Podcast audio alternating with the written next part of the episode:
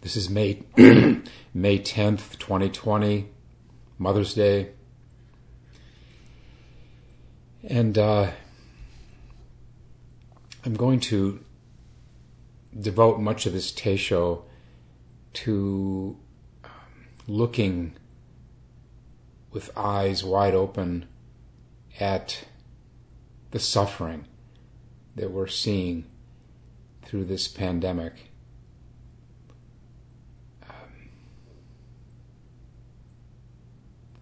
You know, we have these what we call the twofold reality in in Buddhism.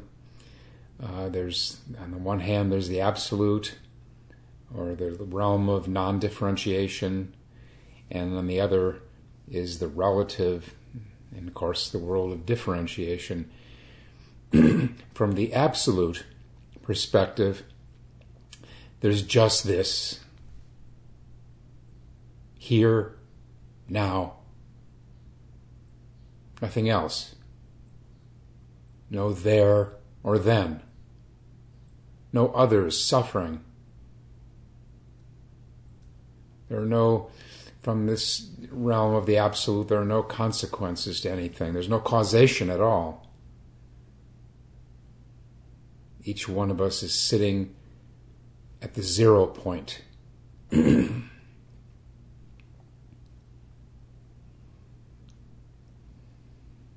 and for those of us who are privileged enough, and by that I mean uh, financially secure enough, or uh, and or retired, or uh, with a low cost of living because of having few wants.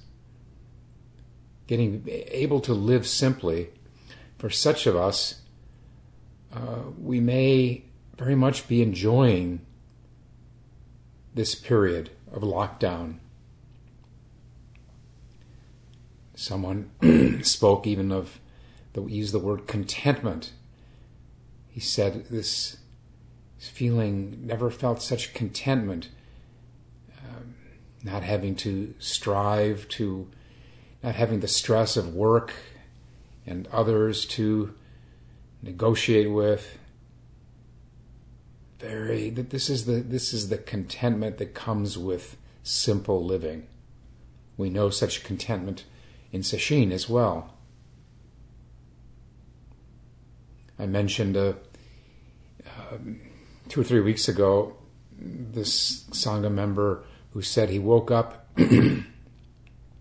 he woke up in the morning and in his first, very first thought, very first two seconds of consciousness, still in bed, eyes closed, that saying came to mind. It was the best of times, it was the worst of times. It was the opening opening lines of A Tale of Two Cities by Charles Dickens. We certainly know how what we're going through now is the worst of times, but we're going to look more closely at that. but it can also be the best of times. So, if you're fortunate enough to have be able to live very simply without needing many material things or without having to buy many things and to get by, uh, wonderful. Um, but we don't just live in this realm of the zero point of only here and now, no others. in the Three Pillars of Zen, uh, Harada Roshi uh, draws two perpendicular lines that intersect. and he says the vertical line you can consider time, and the horizontal line, space. And each one of us lives at the intersection of those two. But the vertical line is all time, all time into the past and into the future, and space equally is immeasurable space. So we partake of other times and other places.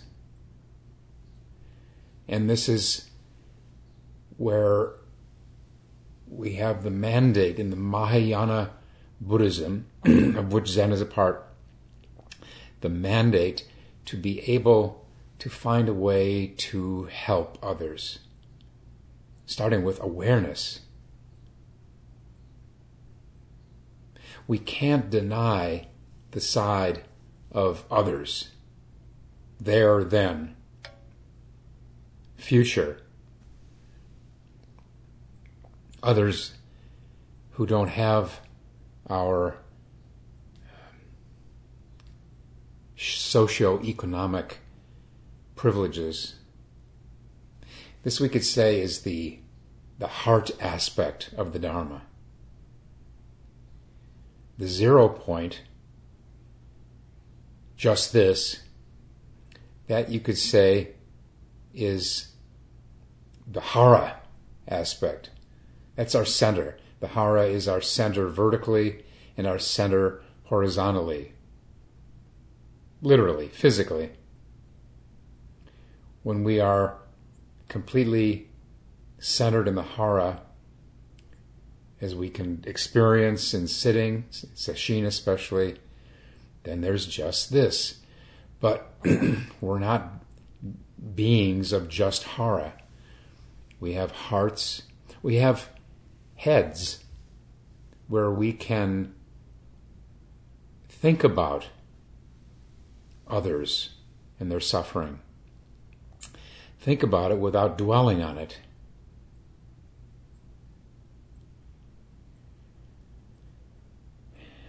Our very physical existence is living proof of the truth of interdependence. Again, the two lines vertical, time, horizontal, space. Even if we had the skills, and who's going to claim to have these skills, even if we had the skills to live off the grid, so we didn't need anyone else, we weren't dependent on anyone else, we wouldn't even be without our mothers. Happy Mother's Day. We wouldn't even be without our mothers, our parents, who fed us and clothed us and raised us through years of self sacrifice. Or even if they weren't our biological parents, then other parents, step parents, or uh, the help of social services. We can't deny that we have gotten a lot of help, even to the point where we can live off the grid.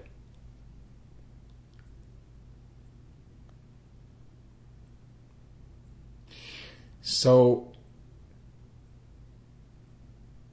let's say for people who are experiencing this contentment, at least for the time being, guilt might come up. I talked to someone in the Sangha who admitted that they had some guilt being as happy as they were. But she also acknowledged that guilt doesn't really help anyone. It's not a, it's not a thing in Dharma practice. We see no particular value for guilt. This can be a, a crippling and uh, toxic emotion. It can come up, of course, we can't just will it away, but let's go beyond guilt and just consider the value of, yes, awareness of others' suffering. Awareness is everything. If there's, there is no such thing as sin in in Zen or Buddhism. Any any text that uses the word, any Buddhist text that it's translated the word sin is uh, is missing the mark. We don't have that. But the closest thing to it would be a lack of awareness, an obliviousness. to the to to others. At least this is in the in the Mahayana school, where this rests on the the Bodhisattva vows. In our in our occasional ceremonies of aid, the famine relief ceremony, or other such ceremonies, these are ways of also of opening our eyes. Um, with the famine relief ceremony, how many of us have have really experienced involuntary hunger? But then we need to open our eyes and not be in denial about how much terrible hunger there is in the world now more than ever. So we, in our ceremonies of aid, we have these photo. We place a photo on the altar as a way of helping us imagine what that really is, the pain of hunger, involuntary hunger. Again, imagination that has no place in uh, in the purest kind of Zen concentration, the uh, just this zero point. But we don't. We, we it's not the whole picture, and there's value to being able to imagine. This is what many people are saying now that our bungled federal government response to the virus reflects a failure of imagination, which is what they said also about uh, 9 uh, 11, the terrorist attacks 9 11. This unwillingness, not just inability, the unwillingness to look ahead and see what's coming. So I'm going to unapologetically read now about from two articles. One about hunger.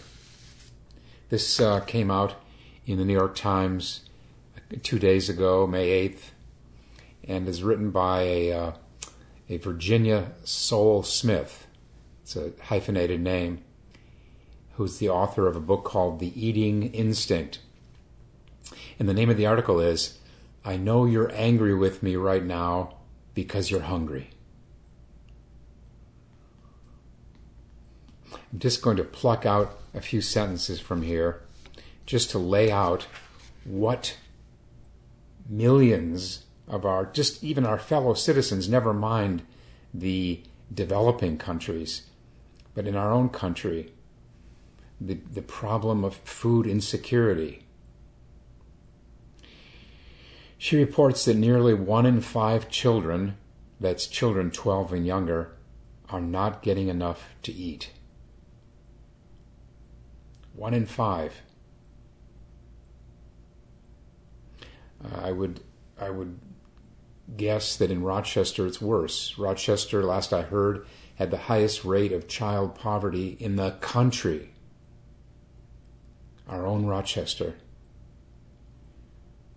At least the highest number one child poverty of uh, among cities of its size at the very least. But I think maybe it was as a percentage of all cities.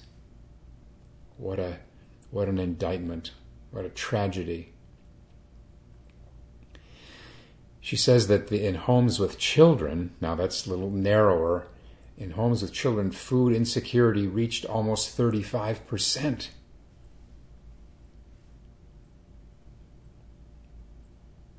In 2018, 37 million Americans met criteria for food insecurity. Meanwhile, farmers, which mostly means agribusiness, uh, are dumping milk and plowing under the spring crops already. It's a terrible problem of systemic uh, problem of distribution.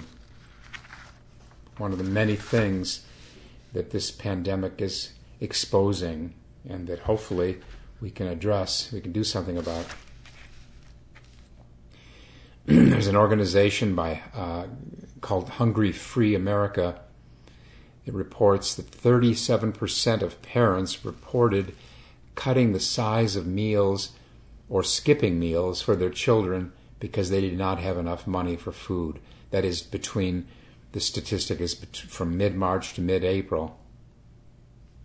And already, before the pandemic, uh, we, the, the, head of the uh, of this Hunger Free America reported that we had a we had a bigger hunger and poverty problem in this country than any industrialized nation on the planet. Skipping down a few paragraphs, she reports that the longer the longer term impact on child development. This is one of the terrible things about hunger can affect the brain and the development of the child and the emotional health of families.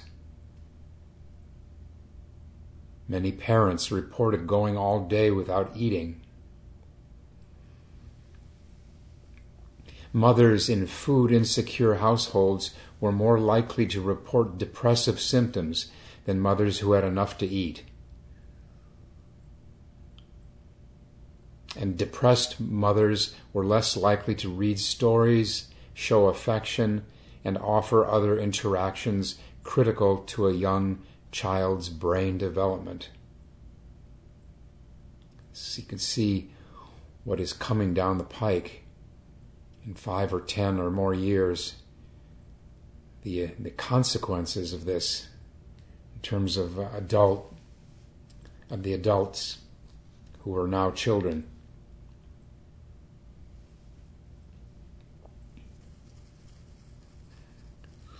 The studies also show that children who experienced household food insecurity may have higher rates of attention issues, anxiety, and behavioral outbursts. By age five, they say children are old enough to understand the pressures parents are facing. They'll try to squash the younger sibling from asking for seconds because there isn't enough or they share their school lunches with their parents. This is terrible.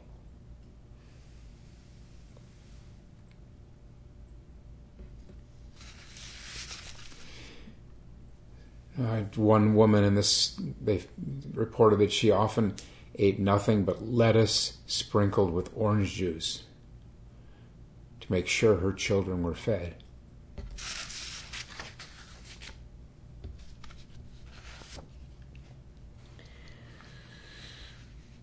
Again, this is this is not meant in the least to make anyone feel guilty. That's the last thing we, we, we need to draw from this. It's not helpful. Who does it help to feel guilty? But of course, we can always look for ways that we might help.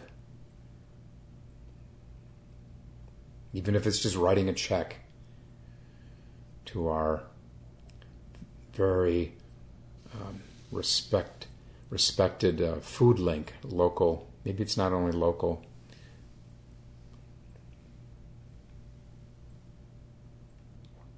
Next article. Now this isn't just focused on hunger but it lays out what's coming. Not just the rest of this year but in subsequent years.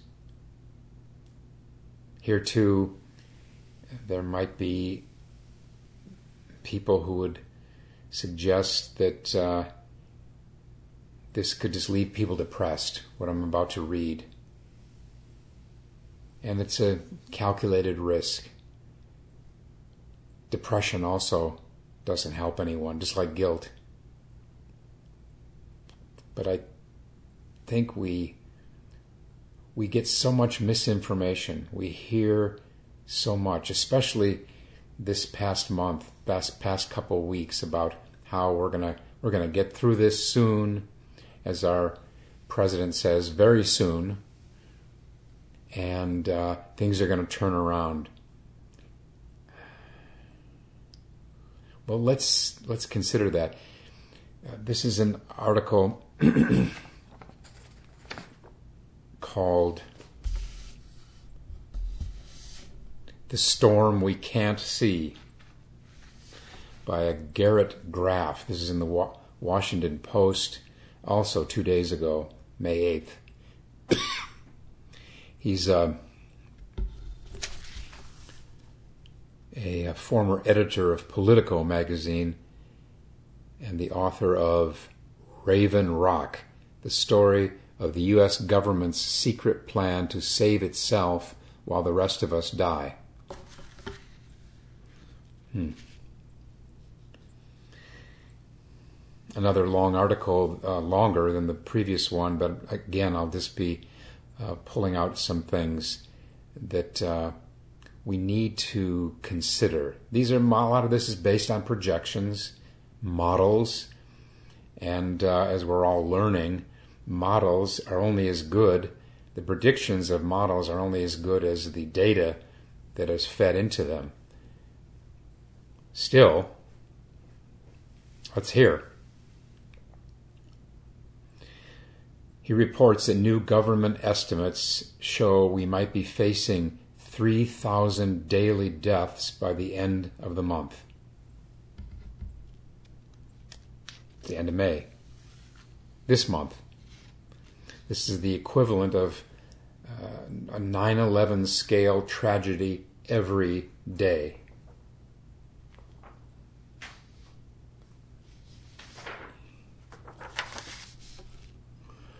Thirty-three million Americans have lost jobs. That's the uh, worst since the Great Depression. One quarter of American companies have closed. There's an almost 15% unemployment rate. And let's also consider that there are far more black, Latino, and Native households that are financially impacted. People of color make up an, an outsized share of essential workers. Essential workers who, of course, risk exposure while earning low wages with few benefits.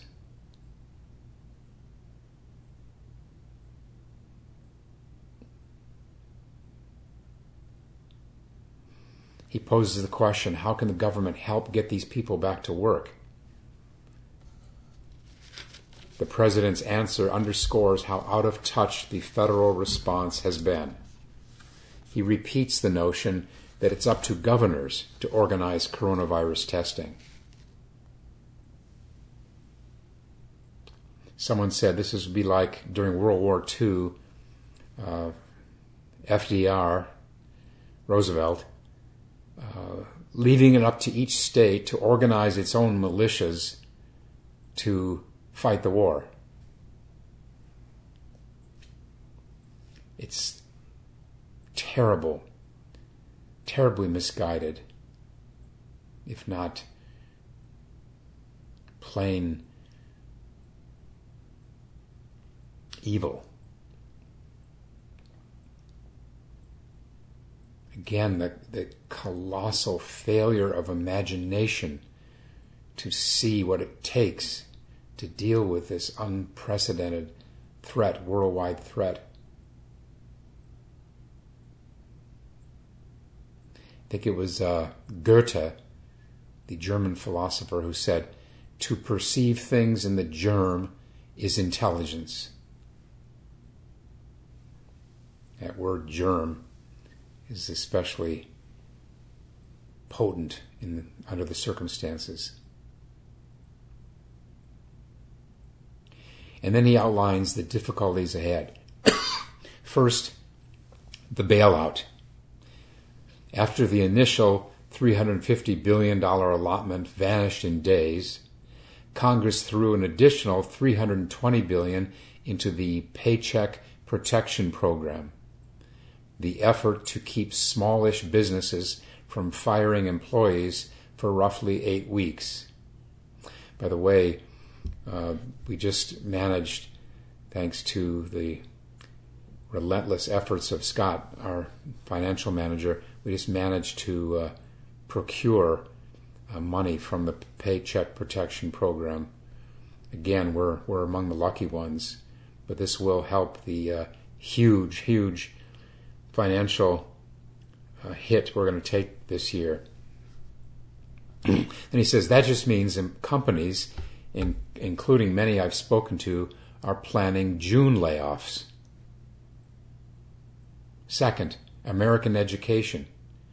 Universities are forfeiting room and board fees, lucrative spring sports seasons, and the elective surgeries at teaching hospitals that balance their budgets. Many, if not all, colleges and universities will probably have to nix the fall semester. Across the country, it's easy to imagine that the nation's 4,000 colleges and universities might require a $200 billion bailout just to finish out the calendar year. Third, states and cities are going broke thanks to the costs of responding to the crisis, from unemployment claims to boosting hospital capacity and purchasing protective equipment, as well as the collapse of income, sales, and meal tax payments.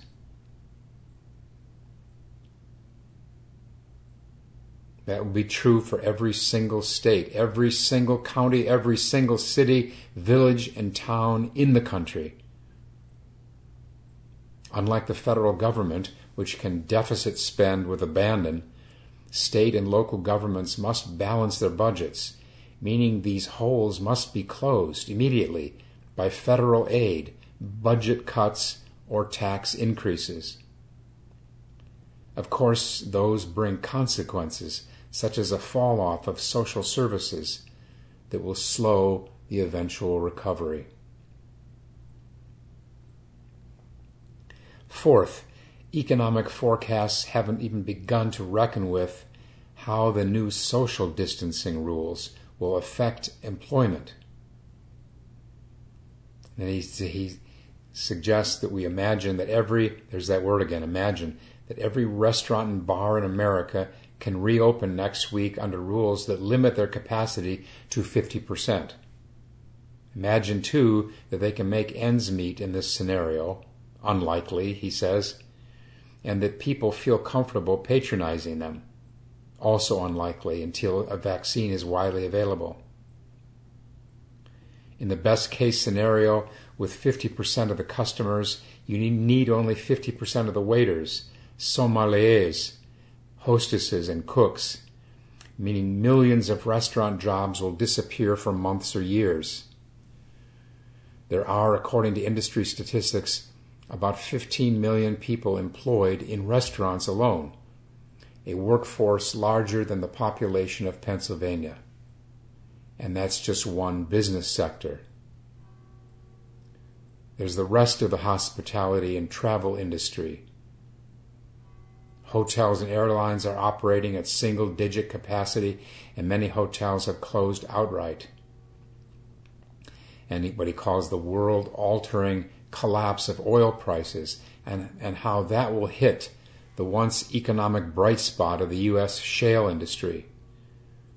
And then there's the horrors of an agriculture industry that is dumping milk and plowing under spring crops thanks to structural distribution problems, even as hunger crisis mounts.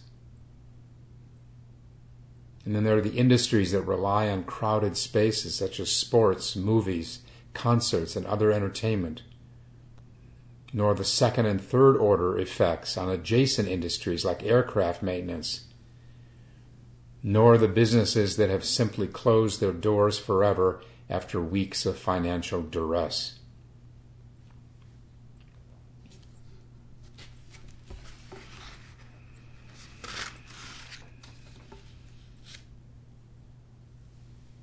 And none of this, he says, anticipates the effects of the feared second wave this fall and winter. Oh. So the the two trillion dollar rescue package that has come come out of Congress so far, he suggests, is paltry. Truly stabilizing the economy might take something in the range of five trillion to seven trillion dollars to cover just the next four to five months. because a vaccine is still only theoretical and could take 18 months to arrive en masse.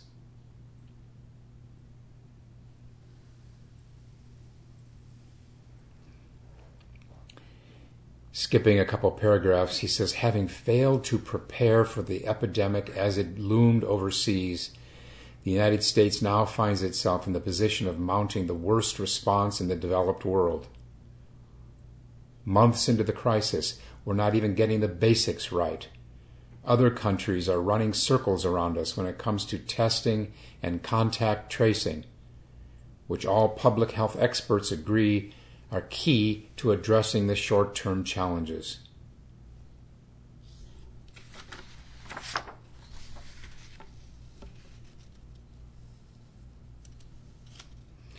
And then he looks back to the Great Depression, which he said it took enormous creativity and agility by Franklin Roosevelt's New Dealers. It required massive new social programs, employment efforts that transformed the country and targeted individual industries, right down to literally paying writers to write about the Great Depression. The federal response to that crisis also underscores how large and long the U.S. government's present day interventions might need to be. When FDR ran for re election in 1936, that's four years into his New Deal, unemployment still stood above 16%.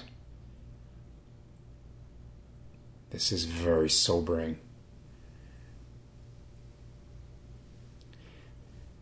For those of you who are already whining about being feeling depressed, um, come on.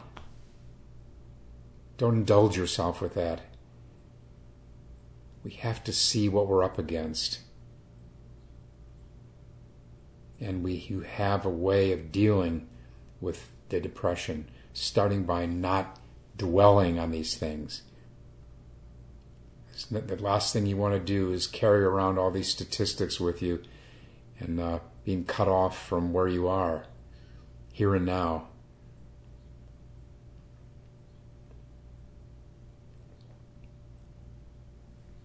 There's a koan in the Shoyoroku, the Book of Equanimity, that uh, made me think of this this contradiction, apparent contradiction between being fully here and now and being aware of past and future.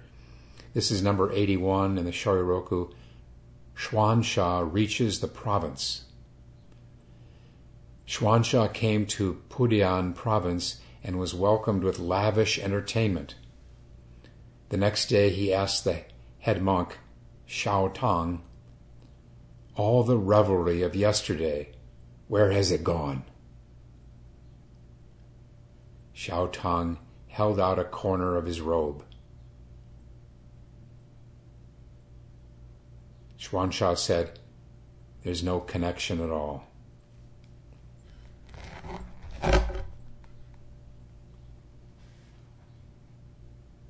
We need to gird ourselves for what's to come. Unless you just scoff at all of these predictions, all of these models by epidemiologists and other scientists, how's that going to work for you? We'll find out. Meanwhile, what can we do besides daily sitting, which is our anchor? It is our center. If we have a tendency to get depressed about what has happened, what's coming, what's going on right now, it's going to be less. It's going to be mitigated by sitting.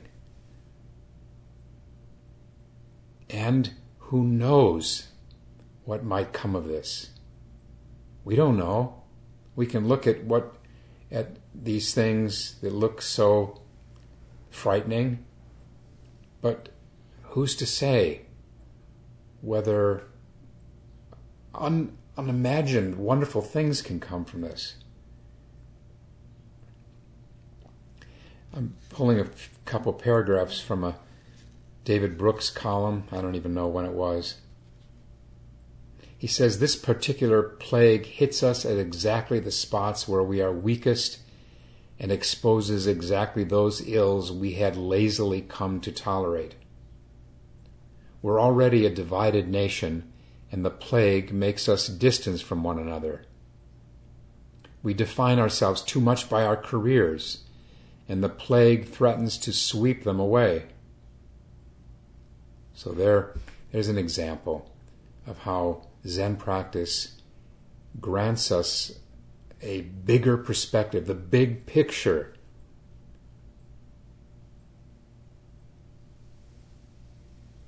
How much do we want to bind ourselves to our jobs, our occupations, in terms of our identity? That's a dangerous thing to do, as many, many millions are already finding out.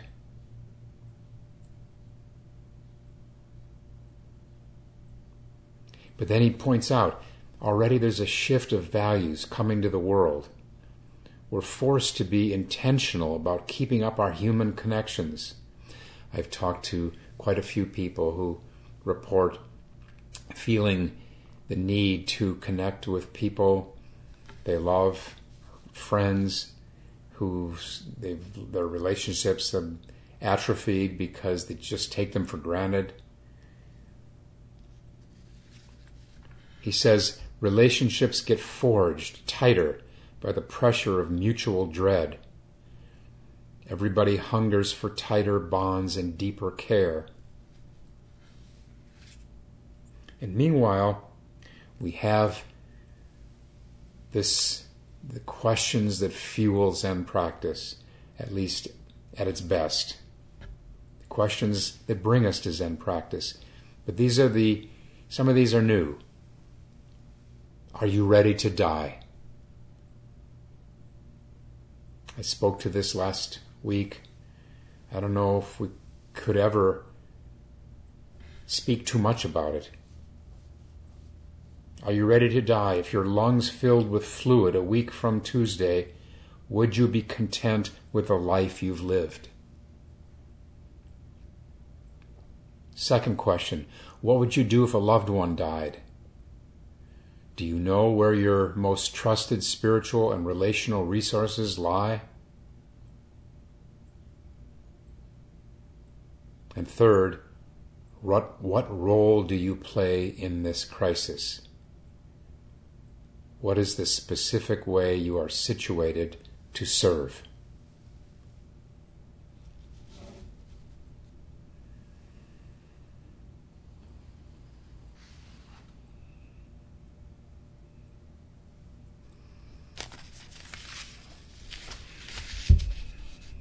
And so we carry on. We carry on knowing that we can't know what's coming. For people who who might feel despondent after getting this profile of what could be coming in the next year or two, um, what about knowing that you're going to die? What about that? It's like it'd be like someone saying, "Well, don't don't don't tell me I'm going to die someday. Don't tell me uh, about the certainty of death and the uncertainty of death because it bums me out. I get depressed. Really? As a as a Zen practitioner, that's the position you're going to take? We need to look with eyes wide open about what might come ahead of us. We know the death is coming. We just don't know when. So let's not waste time.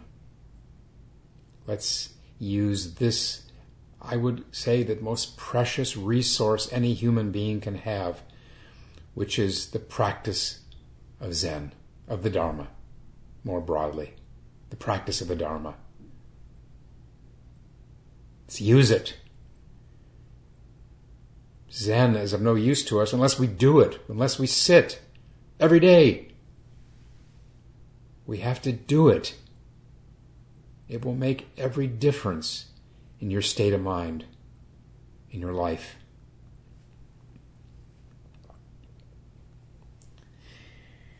We'll stop now and recite the four vows.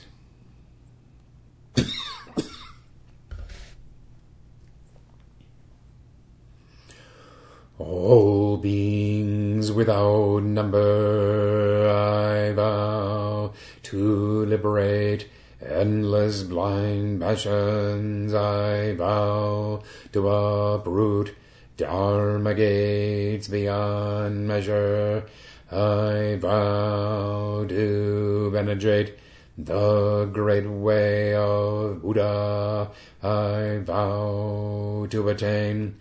All beings without number I vow to liberate endless blind passions I vow to uproot.